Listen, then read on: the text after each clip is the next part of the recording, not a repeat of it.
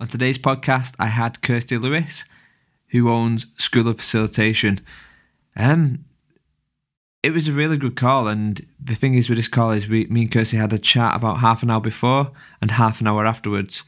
Um, I'll put all the notes in how you can get in contact with Kirsty Lewis and the direct link to her company, School of Facilitation. But yeah, just enjoy the chat um, and wait till the end. So on this one, I kind of asked a question at the beginning about the five items, but then we kind of ended a column and we had to reset up. So it's a bit like an outtake. So yeah, if you want to find out what Kirsty does with these five items, then really do wait until you hear the music right at the end. Cheers, guys. I'll hand you over to me and Kirsty. Enjoy.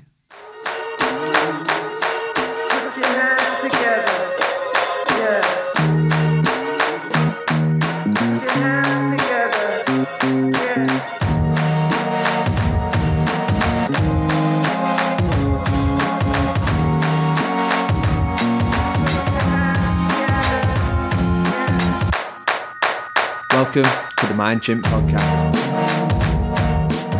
Welcome, Kirsty. Welcome to the Mind Chimp podcast. Uh, thank you very much. It's good to have you here. So, I guess before we even get started to find out about who you are and what you're all about, I just want you to pick five numbers from one to a hundred, if you could, please. Um, number one, Yep. nine, 17, Okay. 22, Yep. And 8. And eight. Awesome. We will come to them near the end. Okay. So I guess because when when I asked you to jump onto the podcast, I asked you to kind of give me um, what your tagline was, and can you remember what it is you, you said? Um, I think I said something along the lines of do what you love. You did indeed. Well done. Well remembered. So why did you pick that? Um, based on your questions, I was reflecting on why I do what I do. And it, hindsight's an amazing thing. And as I've looked back over my life, even from when I was at school, I've always done what I've loved. Um, and that's always led me to really great things, meet great people, um, and do jobs that I really, really enjoy. I just didn't realize that for probably the first 30 years of my life, though, that I was doing everything that I loved doing. And that was why everything was probably going the direction that it did go. So, for example, I, um, I studied geography at uni, and uh, everyone was like, Why are you doing geography? And I just looked at them and go, Well, because I really enjoy it and it's easy and I, I like doing it. It didn't occur to me to do anything other. So, yeah, do what you love, Okay. So, become a bit of a mantra. so would you say you're doing what you love right now? Yes, absolutely. Cool. So which leads me on to my next question. What is it you do now? Who kind of who are you? What are you all about? I guess maybe give us a bit of a brief bio of of who you are. Um, so, uh, Kirsty Lewis, founder of School of Facilitation. And the School of Facilitation, she's just over three years old, um, born from a complete passion for um, designing and delivering really great learning in corporates, but also um, creating really great learning spaces for practitioners. So, people who, like myself, are facilitators, trainers, and coaches. Um, and I'm I'm assuming quite a few of your listeners. We we have day books. We have books where we scribble um, notes in meetings that make us feel important. Um, so I used to have these at Diageo where I used to work, and if I look back at them, and I still have some of them now, the back of those books, I was always um, writing what would make a really great workshop. So I was part of a team that delivered lots of workshops. So I was always critiquing them and thinking what could we do better and how we could do that. So this all started over 12 years ago in my head. So I guess maybe let's let's go back twelve years ago. So Yeah. for them who don't know you, you know, I think we've spoken in the past about your kind of your stepping stones to get here, um, and maybe you could talk to us about you applying for the milk round. so um, I was at Manchester Uni and I finished my degree and stepped into the role of sports president at the time, the AU, um, and did a year of sport and organising sports activities. And I was like, God, I've got to get a job. So um, back in 96, it was, applied for various milk round roles. And I got two interviews, one with P&G and one with Bass Brewers. And um, the only company that took me forward to second interview was Bass. And then, yeah, I got a job with them in um, a sales and marketing role on their grad scheme. So I yeah, started to work for them and had some very entertaining times. I was a sales rep in the Huddersfield, Bradford, and West Leeds um, area. So that took me around about Yorkshire, which was brilliant. Um, and then I also lived up in Scotland and worked with the Tennent's Lager team as well. So I um, got to go to some cool events up there. Uh, lots of rugby, even the football, and T in the park at one point. And then from there, I moved to work for Guinness and I worked in the trade marketing team at Park Royal Brewery in West London. And I joined in 1999 just as Guinness sponsored the World Cup. So that was my introduction to rugby. And yeah, I got to have my first pint of Guinness ever at Bristol Student Union on uh, 17th of March 1999. And basically, I stayed with Guinness that morphed into Guinness UDV and then Diageo for just over eight years. Um, in a variety of then sales roles and finally in a capability role, which I guess translates to other people as um, L&D. And by the time I left Diageo, I was part of the global capability team and had a real amazing time, two and a half years of traveling all over the world, working with um, sales teams, supporting them in creating strategies, delivering plans, coaching line managers to be great line managers, um, running workshops for sales teams to either improve on their business planning or their selling skills, even their negotiation skills. So I had a, an amazing, yeah, co- corporate half of my life for the first 12 years. I think. And then I go on, no, go on, go for it. Mm, well, I don't know if I said it to you. I I look back at my diary for 2007, and I, for the first time ever, I wrote a diary, and I reread it um, recently, and I was like, ooh, I wasn't in a very happy place. Um, when you work in the drinks industry, there was just a perception that you do drink, which is very true but you also work hard and play hard. So I was doing all of that and living a, a, social life outside of work. And I think I was just getting really tired and unhappy. So when I resigned, it felt totally right for me. Um, but it was really fascinating other people's reactions of what you're leaving a corporate to do what? And 11 years ago, people weren't doing the freelancing. People weren't working for themselves as more regularly as they are now. So that sort of through a few people. Um, but I had just started, well, I was a year into my own personal learning journey in that I'd um, just finished my NLP practitioner and I was halfway through my master prac. And I think that just really opened my eyes that there was other ways to do things and other ways to be.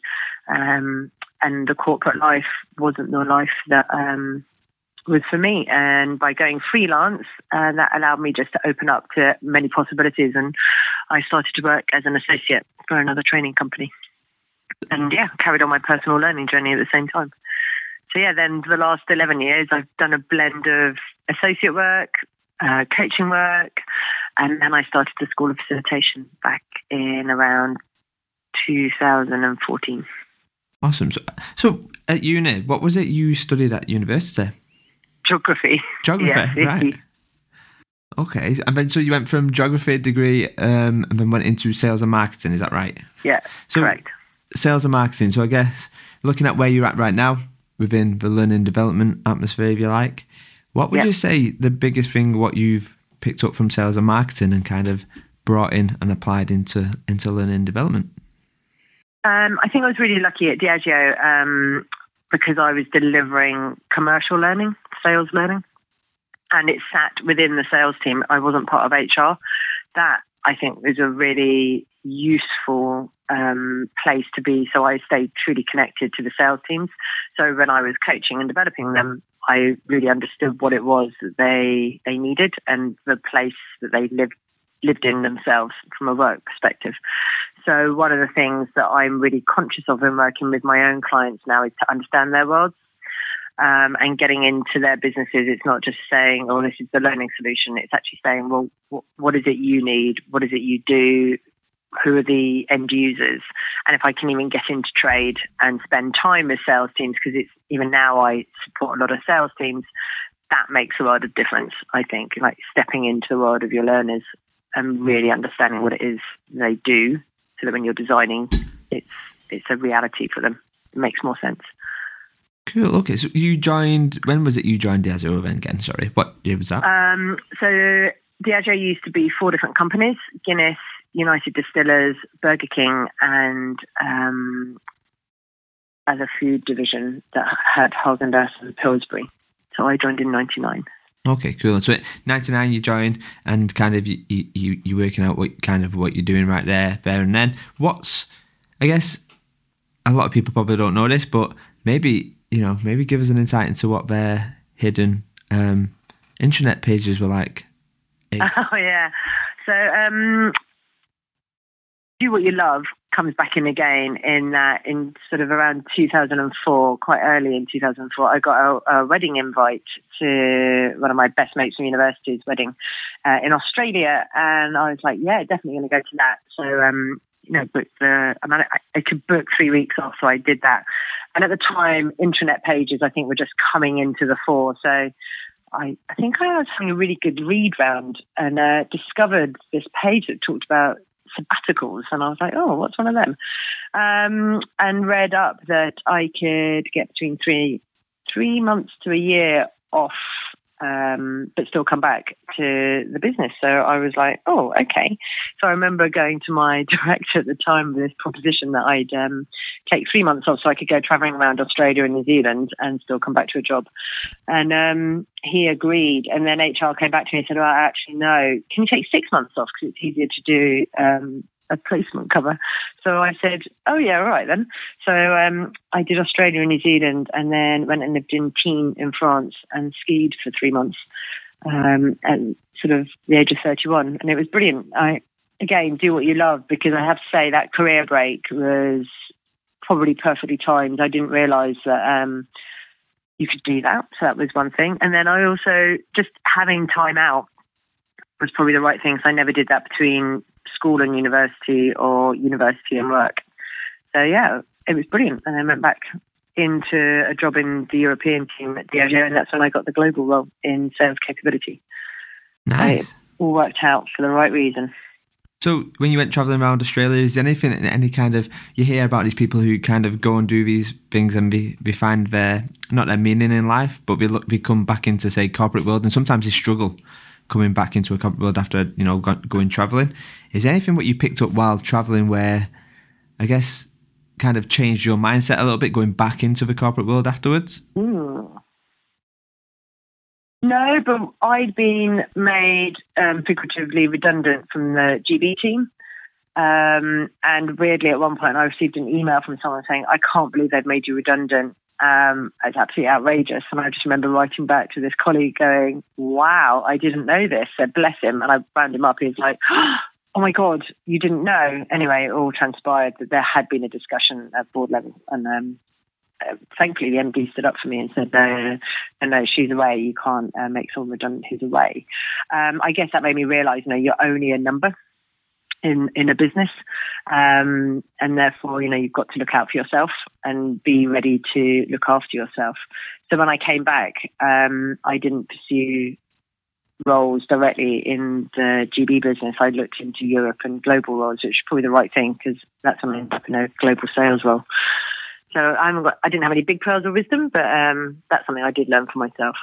Yeah, I think you know you, you can hear you hear that quite a lot in corporate environments you know, if you die tomorrow, you get hit by a bus, somebody will just sweep up the work what you're working on, and yeah. the business will continue. I kind of guess that you know the the business doesn't really have much emotion, you know, to to kind of any attachment to the people. It's just yeah. it's a machine. It's a machine. It is what it is. So yeah, you you went from kind of so you got the global role, which yeah you you decided was your dream job in 2005, was it? Yeah, that's correct. Okay, why? Why was it your dream job? Uh, because I I'd always wanted to be a teacher, okay. and uh, I suddenly was like this teacher of adults, and I was like, this is really cool. Like standing at the front of the room, um, coaching people, sharing my knowledge, um, running workshops, and the added bonus was I got to travel. Um, and I was really lucky. And I have to say, I'd get on many a plane on a Sunday night and say thank you um, as I you know, flew to China or Singapore or Bangkok or Australia or Africa or the States. And I knew I was really lucky at the age of um, 32 to be sort of flying all over the world and going and visiting different markets, having totally random experiences in some countries, um, and visiting places that I knew, yeah, I probably wouldn't visit if I didn't have this job. So that's why it became a bit of a dream role. And also the people I was working with. So the people I got to work with, I had some great mentors in my early years. A guy called Ben Lewis, who's still a great friend and mentor now. He taught me so much uh, on the job. I would be facilitating at the front of a room. I remember this really clearly in Turkey. Um, and I set the group off on an exercise, and suddenly this post-it note was thrust into my hand, which was behind my back, and it was classic Ben maneuver that he would be giving me feedback in the moment, and you know, really stretching me to um, think about my delivery, my language, how I was showing up, and um, yeah, I had some great adventures. Was, that was why it was my dream job. Even now, I've got a big smile on my face as I think about it. It was cool. I've got a smile on my face, and I, I didn't even experience it. So I think I think the way you're talking about it, you know, it definitely does come across. It, it really was a, a, good moment in your life. So, I guess out of all the places you went traveling, where yeah.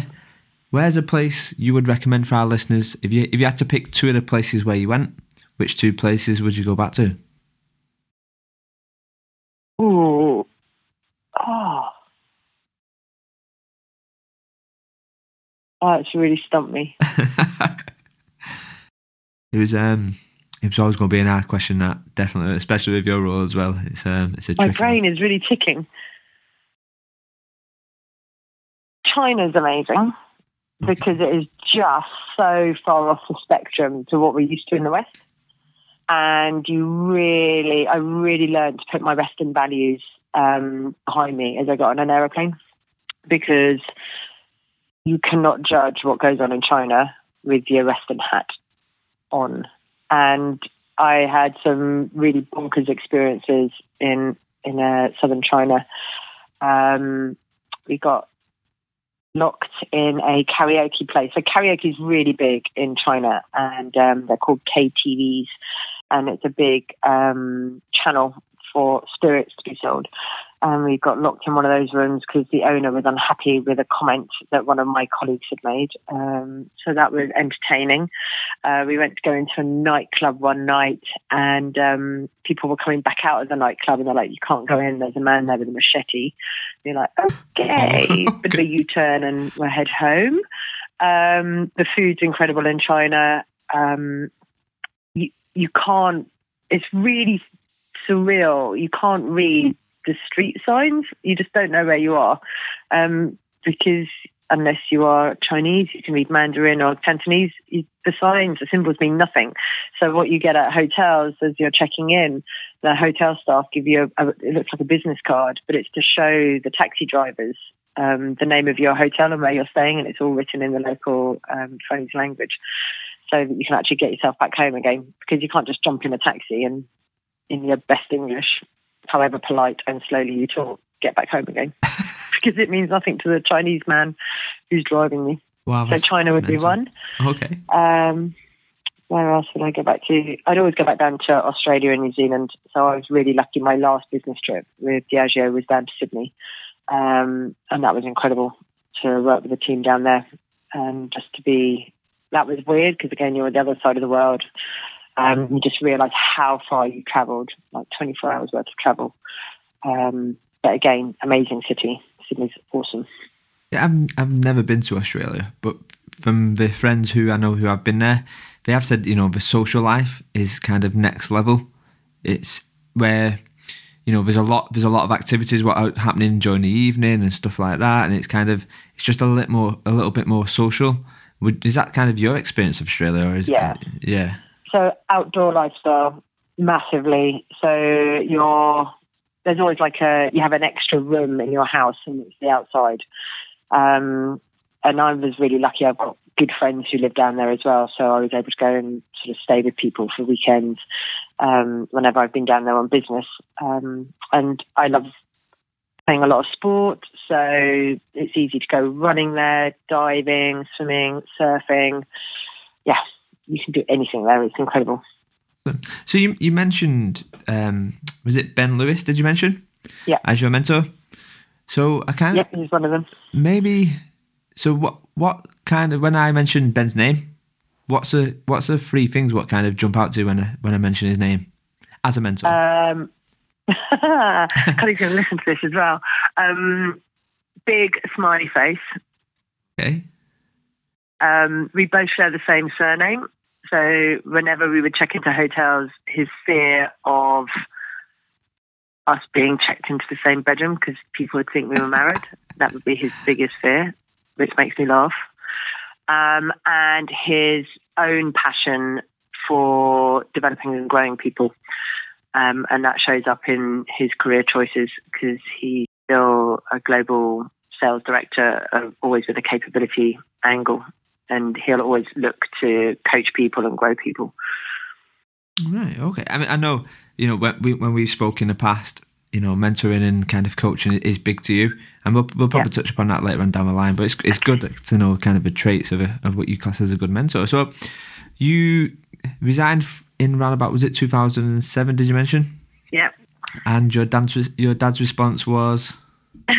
Does that mean you'll lose your BA gold card? Stroke of genius. I honestly, I didn't tell my parents for. Um, so I made the decision to resign uh, in April 2007. I was on a workshop um, at the Queen's Club in West London, and I'd gone on this workshop for a friend because they were testing this new concept, and they said to people, "Would will you just come and do this workshop with us? And we just need to test that the content works." And it was all about creating really fantastic objectives.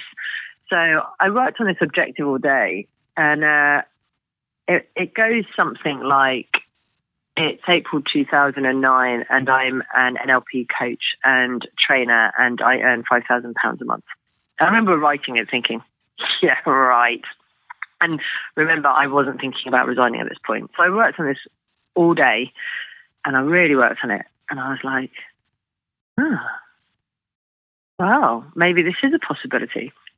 And I remember cycling home that night because I was living in London. And I rang one of my mates and I was like, I've got this idea. I might leave Diageo. And she's Aussie, Simone. She's like, matey, that's such a good idea. And I was like, really? She's like, yeah, you should do it if that's what makes you happy. So it then took another six months for me to have my notice in. So um, there was lots going on in the business and there were some really cool business trips coming up that I didn't want to miss, and we were launching new uh, a new academy, so I sort of timed it wisely. But yeah, I didn't tell my parents for about um, four or five months. I think I told them in the August before I resigned in the um, late September. And you choose wisely who you tell as well. Your plans, otherwise people have a habit of accidentally stepping on them. Yeah. So I guess when when we was talking about this, I, I think your dad's reaction kind of sums it up. You know, sometimes I, I always think it's fascinating people's reactions to, you know, i.e., I'm I'm leaving or I'm not leaving or, or, or whatever. But Yeah. I think your dad's kind of summed up because rather than him say, "Oh no, you can't do that," I think you know your dad's your dad's actual statement of "Will you lose a card?" sums up kind of. He, he, maybe he's seen something what you, you didn't see because you were so invested into it, or maybe he knew you was making the right decision and it was perfect for you. I just I just found it interesting when you told me about your dad's response. Yeah. Well, it made me laugh more than anything because I was like, Dad, seriously? That's what you're worried about for me? I was like, I thought it was just really bizarre. Bless his cotton socks. I love it. I love it. So you resign. You hand your you resign 2007, and before we Yeah. even get going into kind of you know what comes next, 2009 was a big year for you, right? Involved a bit of sailing. Is that right? Oh yeah, it's amazing what you. I told you, then I seem to sleep from my memory. So I didn't take a holiday in 2008 because I thought well, I can't because a didn't earn enough money and b I'm sort of just starting out. But I decided that in 2009 I would take a holiday and I went um, I went sailing in Antigua in the April. Um, and I just joined a crew and I raced and I thoroughly enjoyed it. I'd never sailed before. Let's just make that really clear. I was a hockey player, played lot of squash, I'd go running. So getting on a boat in the Caribbean was a bit of a, a bonkers idea, but it was brilliant. It was a great holiday. And um, I suddenly thought, I really, I really quite like this. So I um, came back to the UK and learned to sail all summer. and I signed up for a race across the Atlantic in, at the end of 2009, and I raced with a crew um, from the Canaries over to St Lucia in 2000, yeah, November 2009, and we arrived 16 days later in December. Wow. So, so what, what kind of, what made you want to kind of take up well sailing? What what what provoked that? I, I, had no preconceived ideas about this one, but I have no idea. Even now, I look back and go, "Why did I do that?" I just really enjoyed it, and what I enjoyed was camaraderie. It's a teamwork piece, um, and maybe I was missing having um, a team around me immediately in the workplace because obviously when you start to work for yourself and you work on your own, there is that um, weird world that you suddenly inhabit where whilst you still know lots of people, you're on your own a lot. So being in teams was important to me. So that was either through hockey or through the sailing. So I think maybe that's where it came from. And it played to the sports as well. It was really physical and really sporty. So I guess, I mean, my ignorance on this one, I've never done sailing in my life. Um, so from a challenging point of view, how how challenging is that? Is it is it really hard? Is it what's kind of? Uh, um, it depends. So there's all manner of types of boats out there. I mean, you've got the super yachts, which are beautiful luxury, you know, crystal glass and china and fine wines, uh, all the way down to the smaller boats, which I'd like to say we are on. So we were a crew of six girls, and so you, you do everything. So you're not just you can't be a passenger. So we were in watches uh, two people, um, and you have four hours on and four hours off so in your four hours off, you sleep, and four hours on, you're on deck sailing the boat and doing the cooking or the cleaning, um, and really quite active. So yeah, it was good. Wow, really good.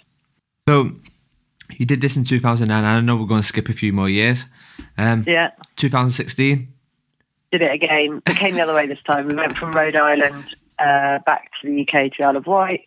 Uh, totally different crew this time. It was a, mixed crew. There were two two girls, uh, ten guys, and it was called an oyster, Scarlet Oyster. Uh, had a great time. We came, uh, I think, came second in our class.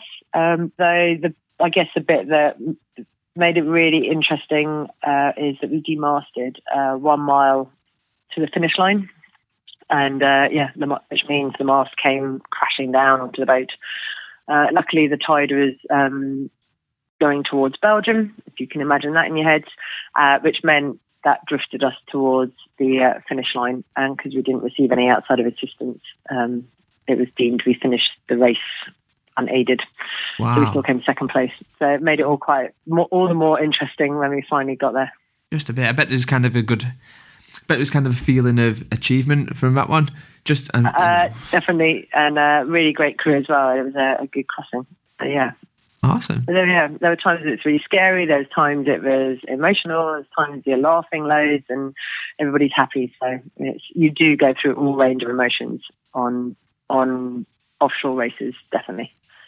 So, with the people who you was doing the sailing with, were they from all different walks of life, kind of all different industries, or was it just literally a mixed bag of people who was put together, kind of? Uh, no, we the the second race we pulled our own crew together. So we knew everybody who was racing, uh, but uh, yeah, real mix. Some we had um, someone who is in forensics. Uh, there was a, an MD or in an automotive industry. There was an entrepreneur who does amazing stuff with solar power. In Africa, there was a, a guy who works in universities like a researcher. So yeah, it was a real mixed bag of people. Oh, wow. Came from all walks of life. Was good. To forensics kind of a soft spot for me. That's kind of what I did at university. Uh, so yeah, oh, it's interesting. So going back, let's go back to kind of around about 2014 and guys, I'm not a stalker here of Kirsty. It's kind of just some information I've asked about her. It's not like I've kind of kept a diary of her. Um, so 2014, when I asked you kind of sum up, you know, 2014, um, one of the things which jumped out to me was the stuck in a, in a bit of a bit bit of a fug. I think you called yeah. it. I use that word, a fug. Yeah, it was an interesting word. So, so I guess, yeah, maybe walk, walk me through that. What was going on? So actually, I looked back. I found an email. So it was late 2013 into 14, um, and I was an associate at the time, and I was really happy doing lots of delivery. But um, for those of us who've done associate work, or maybe are associates, sometimes what happens is well, this is what happened for me. I felt like I was on a hamster wheel and I was delivering the same content and I was no longer getting joy from this. Um, and I'd probably stayed two years too long in the associate relationship, but it served a purpose, which the guys who I worked for knew this because um, sadly in 2011, mum died. And when you suffer loss of a parent, a friend, a partner, sometimes it's just easier just to do what you know. And so I called it plug and play. I just stayed in the plug and play world and just did what I know. Um, but what was happening in 2011 was I was just starting to build my own client portfolio of my own clients to work with. But when um, you get sort of sideswiped with someone dying, you're like, actually, I can't be asked to do that. And having to put all your energy into, you know, building client relationships and getting to know people is secondary when you're dealing with your own grief or thinking you're dealing with your own grief, but probably just blatantly ignoring it, which I did quite well. So by the time 2013 came around, I think my unconscious was screaming at me and going, okay, really bored right now. Um, come on, Kirst, you know, you've got stuff to offer. And I think the way it outwardly manifested itself was I was just I just felt I had no energy to do anything. And I felt like I was in either in the mud or in the fog. And it's like that fog of just sort of wading through, um, just wading. And one day, and this is the email I found, I was talking to another mentor, a lady called Helen Jane Nelson, who um, utterly awesome woman. And she has always been the person who's she she coach has coached me and we'll have those conversations that sort of says um, like she does an amazing gentle style, but she's really getting straight to the point of right, we need to sort you out here. Let's have a look. I'm going to introduce you. She gifted me this most amazing coaching session with someone who became my coach for two years, lady called Judy Rockin Smith, who's an amazing systemic constellation uh, coach, um, and both of them are. And um, the systemic work is really great at revealing um, patterns that we repeat in our lives. It also helps you look at your family patterns and um, how we often bring our family, how we bring our family situations into our workplace, um, which was quite revolutionary to be told and to look at that. So that's what started to happen in 2013. So by the time 2014 came around, um, I was working with a new coach who just was helping me look at things in a very different way and start to unlock the potential. So, yeah. yeah. I think that's what happened. I spoke to a few different associates, and when I was looking at moving from O2, I kind of mm. reached out to a few different associates and said, kind of how how how are you finding associate work? And you know, a lot of them, a lot of them were quite close friends, and they said the exact same thing. To be honest, because it was a case of you are constantly on a bit of a wheel. It's you know, people kind of like the thing of you can pick your own work and you can go and deliver and you know what you're doing, but eventually you are kind of chasing your own tail if you don't manage it yeah. properly. And I, I guess uh, oh, it feels a little Danny, bit. Uh, don't. I could get off on one about associate work. Right. I okay. think it, I've got. I'll put it out there now, and I, it's a conversation I've been thinking like, how do I bring it out to talk to people? So I have associates who work with me, and we have, I like to think, really good working relationships. And one of the things I really honor is their brains and what they bring to the relationship with my clients. And the way I honor that is how I pay them pro rata on the day rate. And one of my real frustrations is when I hear people who come through school of facilitation and the gatherings, and we often talk about day rates, and they're just getting paid peanuts.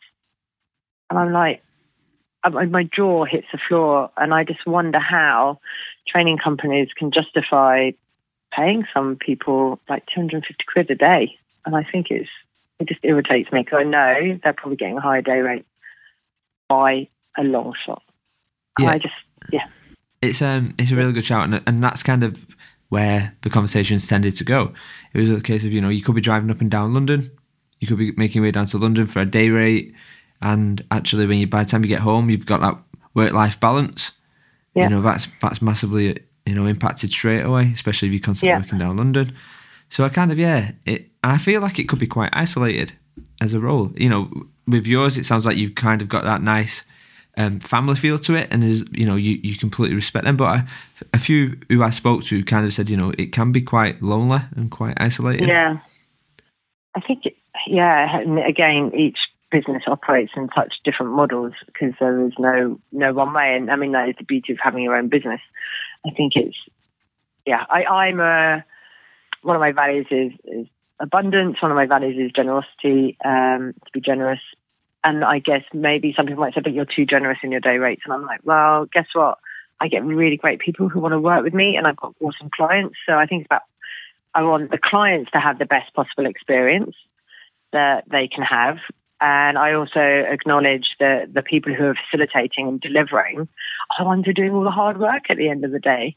And, um, honoring them as well. And it's just that balance of exchange, of give and take. And people recognize that so I think that's why then people come back. Our clients come back again. But um, I know that's not everybody's attitude and uh, model to the situation. Yeah, unfortunately. And and that's a, it's actually something you just said about um, associates getting a bit isolated. That was one of the other reasons I started School of Facilitation, is that I really recognised that uh, on the practitioner side, we we all often work on our own, and we're quite self sufficient, but there is that need to connect and talk and find other like minded souls who understand uh, understand the world that we inhabit, and therefore. I started the gatherings. It started as a breakfast club actually in London. Um, and I just invited lots of facilitators and trainers and coaches that I knew and said, Do you want to come along? Um, and it sort of spiraled out from there in that we do we have gatherings once a quarter so people can come along and have a good old natter but there'll always be a theme as well that we use. And then also just started playing around with the virtual space and doing monthly webinars for facilitators and trainers and that's working really well in that people can just come and talk and connect with one another and suddenly realize they're not the only one with the same problem probably. Wow. It's a, it's a, uh, it's a great thing. so 2014 you, you stuck yep. in this fog, and you know you said you struggled to motivate yourself, but over time you did. And I guess what how how how did you motivate yourself? You mentioned you know you had um, is it Helen and Julie? Uh, Judy, yeah. So Judy Wilkins Smith is uh, she's based out in Austin, Texas. Uh, it's actually South African, so it's a really bit bizarre. Now you talk to someone in America with a South African accent. Um, and I worked with her as a coach for yeah, good year, really looking at like what was holding me back, why was I running different belief systems that I could or couldn't do something. Um, and that really helped, you know, shining a light in the, the brain as to why why I was doing certain things or not doing certain things. Um, and also just started to voice out aloud my ideas um, around what does great delivery look like for a for a facilitator or a trainer, what does great learning design entail, and testing that out outside of my own head with other people, and realizing that it it did have a role to play. And so, um, I think the first first breakfast meeting in London was it's like August 2015. I think that's right. Yeah, it's around then. But it took a while. And I think sometimes you have to go into those uh, darker spaces. You have to be a bit stuck in the mud to make you realize that you are something's not working or something's not right. And you've got to really listen to yourself to then go, okay, what can I do differently? Um, and sometimes we can't resolve it ourselves. So therefore, working with coaches or working through a problem with someone that you trust is the right thing to do. I genuinely believe that, and um, you can't always solve your own problems. So I read a lot as well. So I read a lot of books and articles. Um, go to TED as well. A couple of good TED TED talks never fail to motivate you. So that all helped definitely. Okay, so let's change gears a little bit then. So these questions are kind of the quick fire round, but if, you, if, oh. not, if they're not, do not worry. Yeah. If there's a bigger explanation, then go for it. So, okay. first question. If you was to offer a book as a gift to three people, what book would it be? Do Do Purpose by David Hieatt. Okay. Um, and why? Uh, why? Because it's. I'm just walking to go and get it. It's really. It's really simply written. There's lots of awesome big pictures. There's great messages that um, litter the book. One being self-imposed, insanely impossible deadlines often help, um, and it's written. I know it's written in a really candid, no nonsense kind of way, and it makes sense. Okay, superb. With, I guess, with resources, so you can't use Google, you can't use YouTube, and you can't use LinkedIn. Hmm. What's the free resources you use right now? What free resources do I use right now? Uh, my own network, Okay. my own newsletter network. I reach out to people. Um, I use Instagram a lot, so I've got quite a few connections on there, and I talk to people on there and ask people to, and I have conversations with them. Mm, what else? My Kindle. I lost my Kindle the other month, and I was so irritated, so I had to buy another one straight away. So downloading books and reading my other resources. Okay, that's good. So, I guess what's and I say I guess a lot because it's a tricky one to kind of phrase this question, but I'll just say how it is. So, what's the best? What's the what's the worst advice you have heard in our industry being given to somebody? In our industry, Yeah, and let's just call it. Just let's just be quite oh generic. Yeah, learning development. Oh.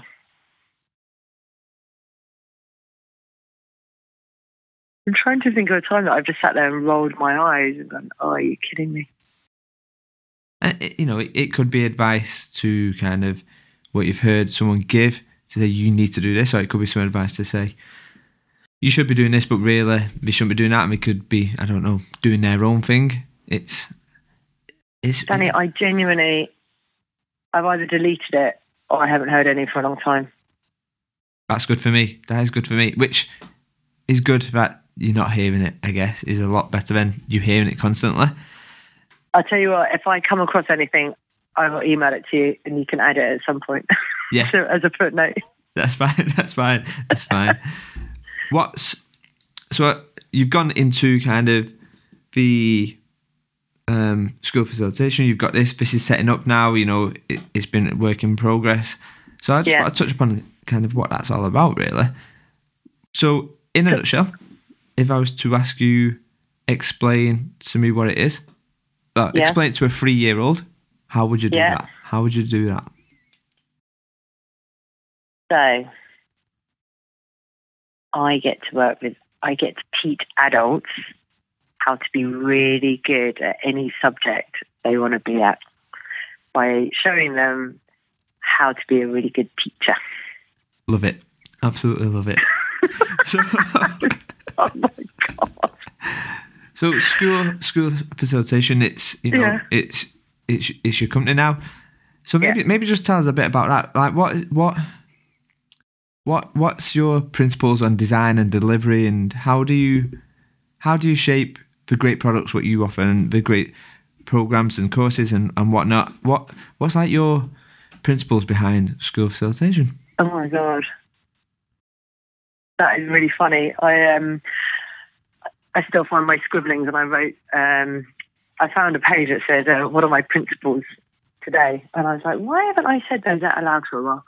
Um, so one of my main principles is that um, learning should be fo- totally focused on the learners.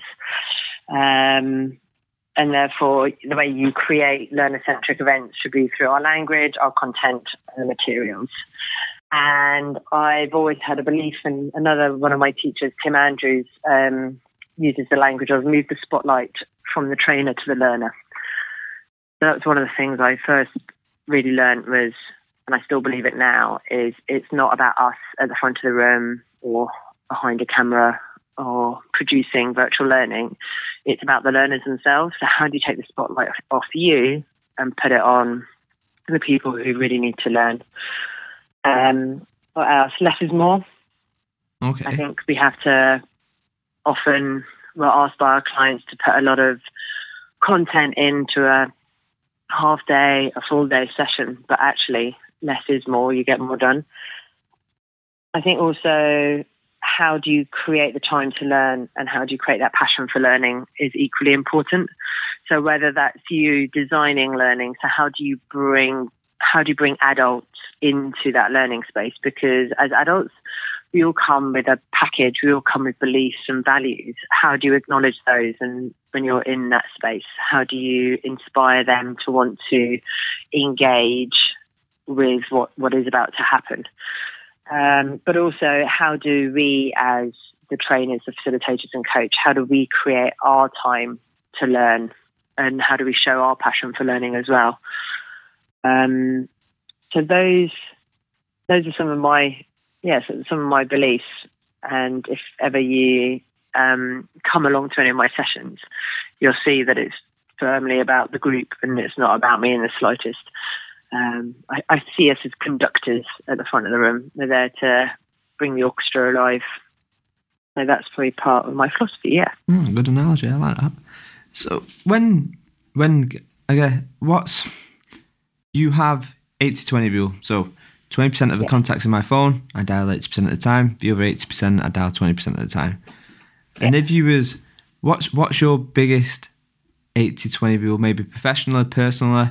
What is a, a, a small thing what you do what gives a big impact and a big return? What would be your the main 80-20 rule you use? Um, look after yourself. Okay. So, um, one thing I've learned to do in the last 11 years is be more selfish um, and not be selfish in a mean girl kind of way, but in a I'm, I'm looking after myself. Um, and that means saying no to other things. And um, I really think we need to all learn how to resource ourselves more fully. Um, and I talk about how do you resource yourself mentally, emotionally, physically, spiritually so that when you are working with your clients, you are on fire. You know, you are totally on point. So for me, that means um, I think about what I eat, what I drink, uh, how how much sleep I get in a day. Um, for me, I have to do physical exercise. If I could do it every day, all day, I probably would. But you know, going to the gym, yoga, running, skiing, sailing. That's just integral to my life. It's not um, it's not a if, it's a must. Um, also, my own self learning, so that resourcing piece as well. So I will. Interestingly, I wrote about it recently. I turned down a piece of work because I already had booked in my diary my own learning time, and I'd already signed on for a course that was on, even though this piece of learning, this job came up, and they were like, "Please, can you will you come and do it?" And I was like, "No," because it went against the grain of my own philosophy of learning. So yeah, that would be my age twenty rule. Make time for yourself. Okay, so so when you know, sometimes we all have these moments where we kind of get stressed or we get we lose focus of, of what yeah. we're meant to be doing and we kind of get overload. Is there any tips what yeah. you do to kind of switch your focus back on, or maybe maybe it's a kind of what's your tips to switch off. But when you do lose focus, is there anything you do to kind of bring the focus back on? What you need to uh, do? Get outside into nature. I think I notice that when I'm starting to get um, either tired or frustrated or I can't see the wood for the trees, I suddenly go like, was the last time I was outside? And interesting, last week I found really hard to get motivated again after the snow, after the real cold spell. Um, so yeah, go for a walk or if you're a runner or a cyclist, get out on your bike, put your trainers on or just put on some decent shoes and just go out for half an hour and leave your phone at home and don't have your head down in the phone, but just literally go back and reconnect with nature. I think that's, and just think about your breathing. I think that really helps. Okay. So, what what's the, you, you mentioned, you know, you, you, you've kind of become a little bit more, we use the word selfish, but in the best possible way with your own yeah. time. How do you, what what's the one thing you've got better at saying no to? Ooh. Um. Oh. Going out. Okay. So um, I don't know if it's an age thing as well that I cannot be bothered to go out. But um, there definitely was a time in my 30s when I was living in London that there'd be FOMO kicking off if I thought I said no to a Saturday night. Um, I think that all sort of changed though, because I now live in the middle of nowhere in the countryside, and uh, I'm really quite content saying no now, or not even making the plan to go out. Uh, that's definitely made, yeah, that's made a difference. If you was to, and these are just you know, I save the quick fire yeah. questions, but they never are because they're just quite good questions. But what's if you were to have a sign where you could put up anywhere you want, and this sign's going to impact thousands of millions of people who walk past it on a day to day basis. And the idea is this sign will pro- pro- provoke a thought or, you know, the butterfly effect of what your sign, your billboard oh says. Oh my God. What would that sign say? And it could be a quote, it could be a message, it could be anything. But what would it be? Oh, do what you love. Do what you love? Okay. So same as your tagline. Don't be scared to do it. Oh yeah, that's good. That's good. So, talk to me about what School of Facilitation offers. So I, um, I, I, know about it, but I want you to kind of explain it to me a bit more because obviously we've only touched on it a little bit, and I know it's a massive part of your life. it's fine. Um, the business is split um, in two. We have the corporates and the practitioners. So practitioners are people like yourself uh, or um, all those people out there who run their own training, coaching, facilitation business or might be an associate. Um, and I, as you might be recognizing, have a belief that if if we are offering ourselves, our services to clients, we need to be at the top of our game, and therefore we always need to be ahead of the curve. Um, and sometimes we, because we're in the business of helping and supporting others, we sometimes forget about our own needs. And therefore, we put ourselves at the bottom of the pile. So I'm on a bit of a journey to remind people actually, you can look after yourself.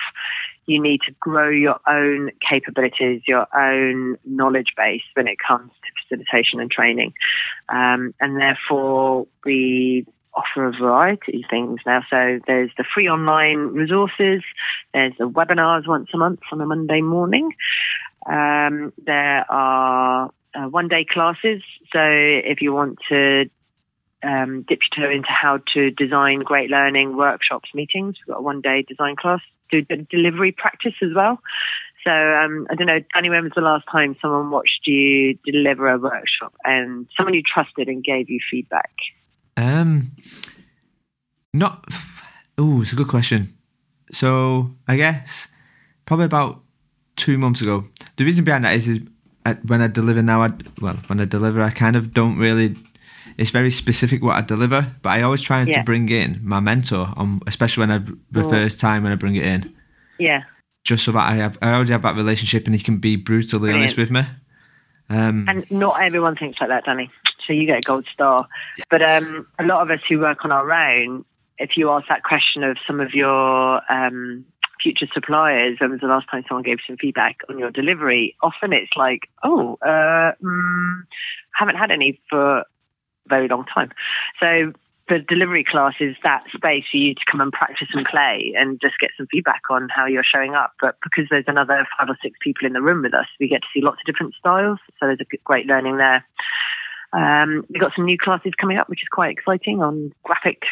How do you, I love my posters, so how you use posters and graphics, and one on language. So it's just about creating spaces for the other facilitators and trainers, though, to come together, meet like-minded people, and just keep growing themselves, but also connecting, so you don't feel like you're on your own. On the corporate side, um, it's working with businesses that want to deliver their own learning in house, which um, I come from that school of thought at Diageo and totally buy into it.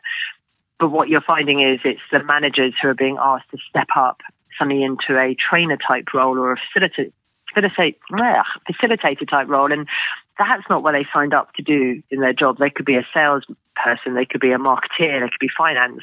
And so suddenly they're like, oh, you want me to do what? So going and um, doing some really simple training with them on their language, their use of energy, the room, um, content design. So working with corporates that way. And also um, because my background is sales, um, I do support quite a few corporates to launch their global sales academies um, and resource them and find them um, external facilitators and trainers around the world. So just a very different side, but equally fun. Wow. So the the sessions where you kind of get all the other facilitators together and we can you give them that safe environment to practice maybe is yeah is, is that done face to face? Is that is that what you use the virtual the virtual webinars for? How how how does that brought together? Uh, that's face to face at the moment. So it's a good question actually. So they're face to face sessions. Okay. And web website? What's your website for this for your school of facilitation? Schooloffacilitation.com. Oh wow! kind really of kind of knew that one, didn't I? so, you didn't look at that one. I won't take it personally. No, I do. I did look at it. I was just like, I want you to say it, you know, own your own message. Cool. What's what, I love it. If in your whole, let's just say end to end, maybe in your whole working environment, in your whole working yeah. life, if I said to you, you can only do two parts of your whole job and you have to do them for the rest of your life, what two yeah. parts would it be? What two hours would it be? Sorry, not two parts. What two oh, hours? Two hours. Yeah. So what, it's the same two hours all the time. Yeah, exactly that. What two hours of your whole working career would you do? Uh, what two hours that I've already had? Yeah. So for me, it might be it might be two hours of just I don't know. I know what my sweet spot is. My sweet spot's creative thinking and design. Um, mm-hmm. I love delivery but I actually love brainstorming and coming up with creative, wacky ideas. So I, mine would be that the, the brainstorming and like the, you know the wacky ideas. But yours will be completely unique to you. So I'm just wondering oh what God. that would be. That's not fair. oh. It would be a gathering, a oh. mini two-hour gathering. Okay. Good, good comeback there, Kirsty. Good comeback. I like that one. So you talk about gathering, okay? Why? Yeah. Why did you pick that?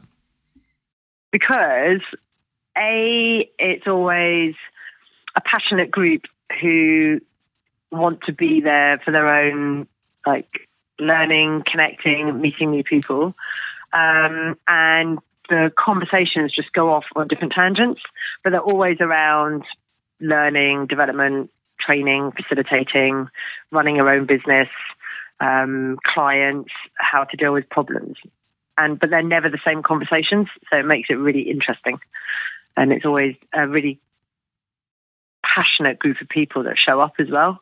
So you just get great conversations. Okay. Yeah, it's always stimulating. And also, what I love is hearing stories afterwards that um, people have connected outside of those meetings, those gatherings, and they've gone on to have their own telephone calls or gone to other events together or even in some instances started working together. So that, that to me is really exciting that I've helped facilitate that. Okay, good, good. And just kind of as just a follow up on that one, and so you get these these, and I call you know your little I call them scrums for some reason. It's because of a new terminology, but you get these these big groups of yeah. people coming together, and I guess yeah, maybe maybe let's know, let's widen it out a bit. Has there ever been kind of an idea which you've seen, and this can be literally anything in the whole world? Is there ever an idea mm. what you've seen launched, or maybe it's a piece of training what you've seen and you've gone, God damn it, I wish I'd come up with that idea. What piece would it be? And just to make it extra, extra hard, you can only come up with one. God, you're a right pain in the ass, aren't you? um,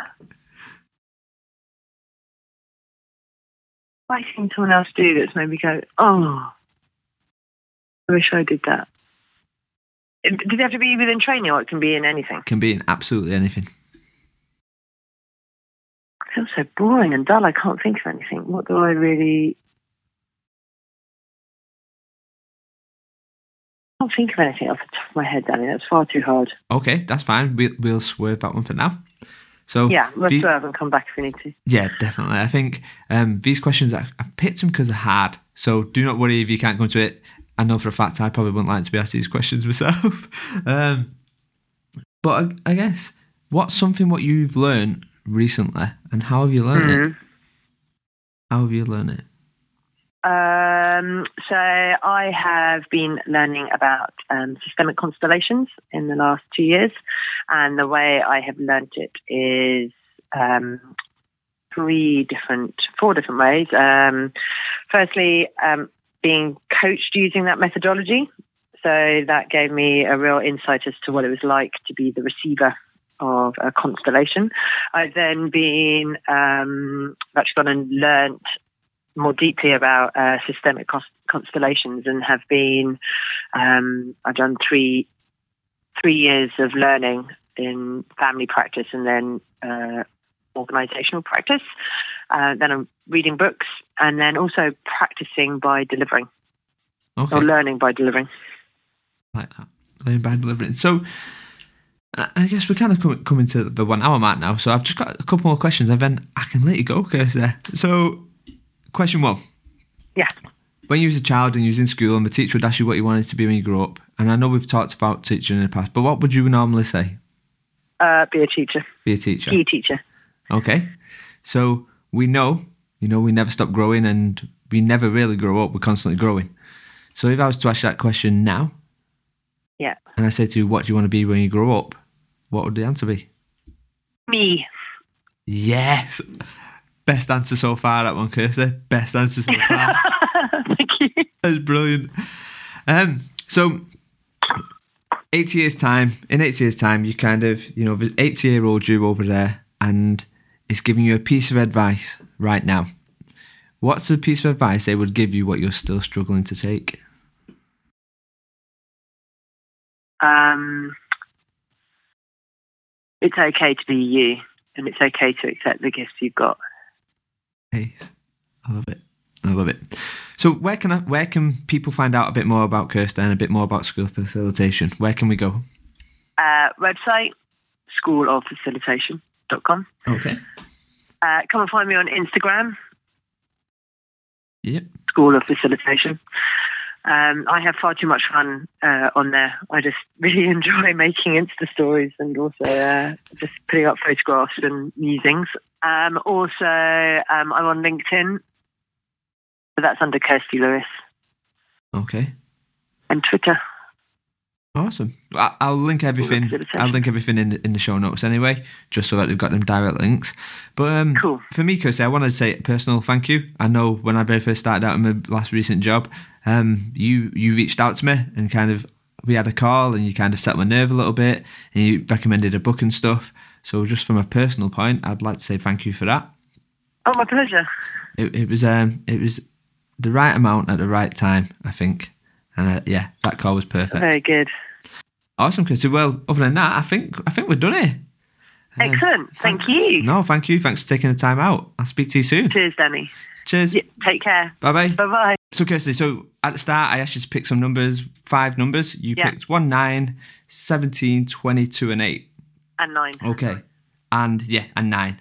So, here's the things them numbers are tallied to um, some random objects. So, you're stuck on a desert island, yeah. and these objects you have picked are number 9 was a glow stick. Mm. Um, number 1 was a spoon. Yeah. Number 17 was a bookmark. Perfect. Number number 22 was a Sharpie marker. and, awesome. and number 8 was a slipper. So you're stuck on a desert island and it's literally a case of what do you do with these items? Go for it. Well, being a facilitator, I take the Sharpie pen. I'm in seventh bloody heaven, aren't I? So I would be finding anything that I could draw on, probably rocks, and uh, be um, creating things with my Sharpie pen. The glow stick would probably be around my wrist or around my head by that point. Um, the spoon. Um, yeah. I love cooking and eating, so I guess I tried to use that to make something or to eat something. Um, the bookmark, well, stuck on a desert island, I would have been allowed to have brought the Bible and Shakespeare's greatest works, just like uh, desert island discs. So um, I would be using that to mark my pages and a slipper. I, I just now have an image of hopping around on one foot up and down a beach. I love it. I love it. Right. Well, Kirsty, it has been an absolute pleasure. Um, My pleasure too, Danny.